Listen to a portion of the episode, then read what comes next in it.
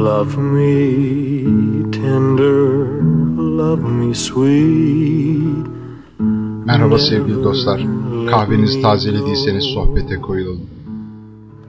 15 Ağustos 1977'de saat gece yarısını geçerken Elvis Aaron Presley geç gittiği dişçi kontrolünden sonra Graceland'e döner.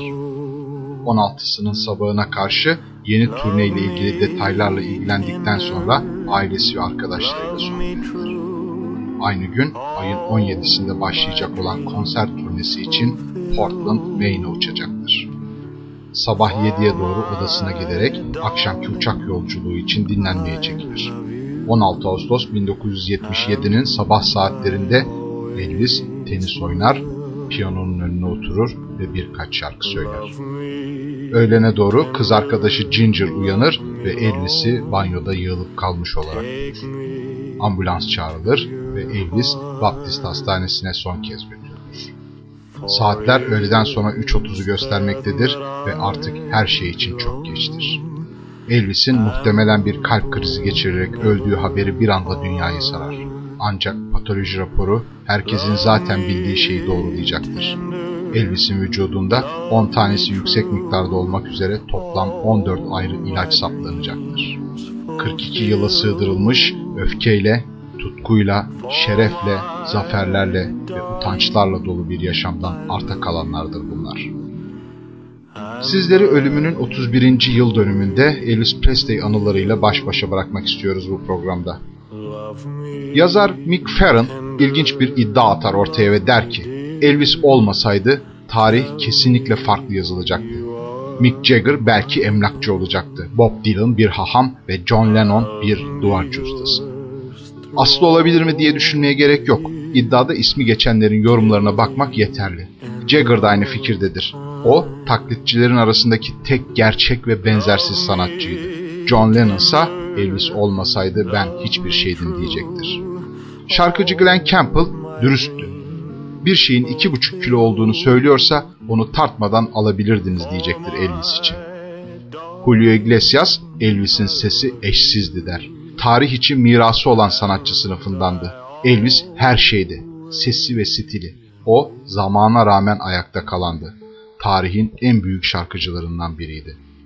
Rod Stewart onun için Elvis şüphesiz bir kraldı.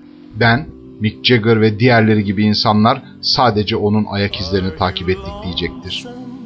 Bruce Springsteen çocukluk idolü Elvis için sanki tek başına geldi ve herkesin kulağına bazı hayaller fısıldadı ve her nasıl olduysa hepimiz aynı rüyaları görmeye başladık diye konuşacaktır. Roy Orbison o her şeyi en önce yapan ve en çok yapandı sözleriyle yorumlayacaktır kralı. Tom Jones, Elvis bir yenilikçiydi diyecektir. Rock'n'roll'u siyahlardan duyduğu rhythm and blues şeklinde icra etti. Bu şekilde şarkı söyleyen ilk beyaz oldu. Görüntüsü, hareketleri, sesi kendinden önce gelenlerin neredeyse tümünden farklıydı. Bazıları ona aşıktır, bazıları onu biraz sever ama hiç kimse onu sevmediğini söylemez. Elvis'in şarkısını ilk kez plağa basan Sam Phillips'e kulak verelim şimdi de. Onu ilk dinlediğimde peşinde olduğum şeyi yakaladığımı anladım. That's Alright'ı çok yüksek tempolu ve o zamana kadar duyulmamış bir tarzda çalıyordu. Onu sevsinler ya da sevmesinler, insanlara karşı beslediği samimi duygulardan, onlara ne verdiğinin farkında olmaktan ve elinden gelenin en iyisini yapmaktan vazgeçmediği sürece kariyerinde ilerlemesi muhakkaktı. Elton John, müziğe Elvis sayesinde ilgi duydum diye itiraf edecektir. Çocukluğumdan beri Elvis hayranıyım ben. Eski kız arkadaşı Barbara Leigh ise sonsuza kadar yaşayacak olan mükemmel bir ruhu olduğuna inanıyorum der. Çok güzel bir sese sahip olmanın yanında çok nazik bir insandı. Sihirdi. Onunla ilgili her şey sihirdi. The Doors'dan Ray Manzarek, Elvis bir asiydi der. Gecenin içinden çıkıp gelen, kadınları baştan çıkaran, bir eğlence yerinde müzik yapan, karanlık, bilinmeyen bir yabancı. Şarkılarını söylerken şeytanla işbirliği yapıyor olabilir veya bir melek olabilir. Bazılarında bu tılsım vardır ve diğerlerinde yoktur. Neil Sadaka ise onu ilk kez seyrettiğimde hipnotize olmuştum der. Sesinin rengi, karizması, görünüşü, sahne şovu. Sahnedeki performansı yüzde yüz ondu. Ama söylediği balat gerçekten inanılmazdı. Herkes Elvis Presley olmak isterdi. O bir Amerikan rüyasıydı. Bugün çocuklar veya onunla birlikte büyüyen yaşlılar bile onu sevmekteyse bunun sebebi kendini işine adamış ciddi bir sanatçı olmasıdır. Evet, ölümünün üzerinden 31 yıl geçmesine rağmen Elvis Presley efsanesi dünyanın dört bir yanında hala devam etmekte. Hayatı boyunca yakaladığı satış rekorları ölümü nedeniyle sekteye uğramamıştır ve halen yaşayan sanatçıların satışlarıyla karşılaştırılamayacak kadar yoğun ilgi görmektedir. O hala popüler müziğin ikonudur. Elvis'in mezarı hiçbir zaman çiçeksiz kalmamaktadır. Daha sonra babası ve büyük annesi de Graceland Meditation Garden'da Elvis ve Gladys'in mezarlarıyla ikizi Jesse Gayron'ın temsili mezarının yanına gömülmüştür. Her zaman iki ayrı Elvis Presley olmuştur. Bir yanda annesi Gladys'ın sevgili kuzusu, ilahiler söyleyen, kiliseye gitmeyi bara gitmekten daha çok seven Elvis durmaktadır.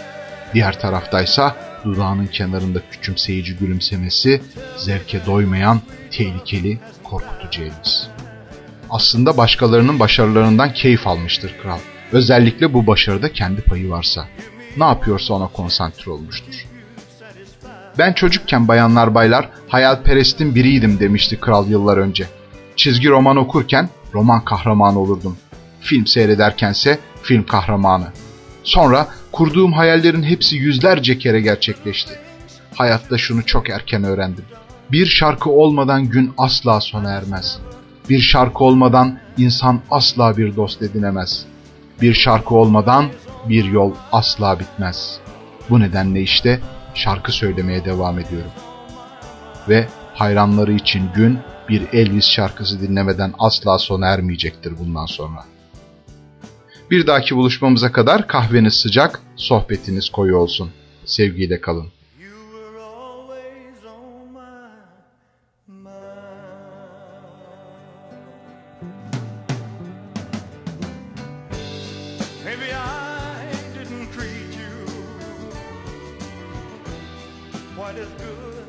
As I should have.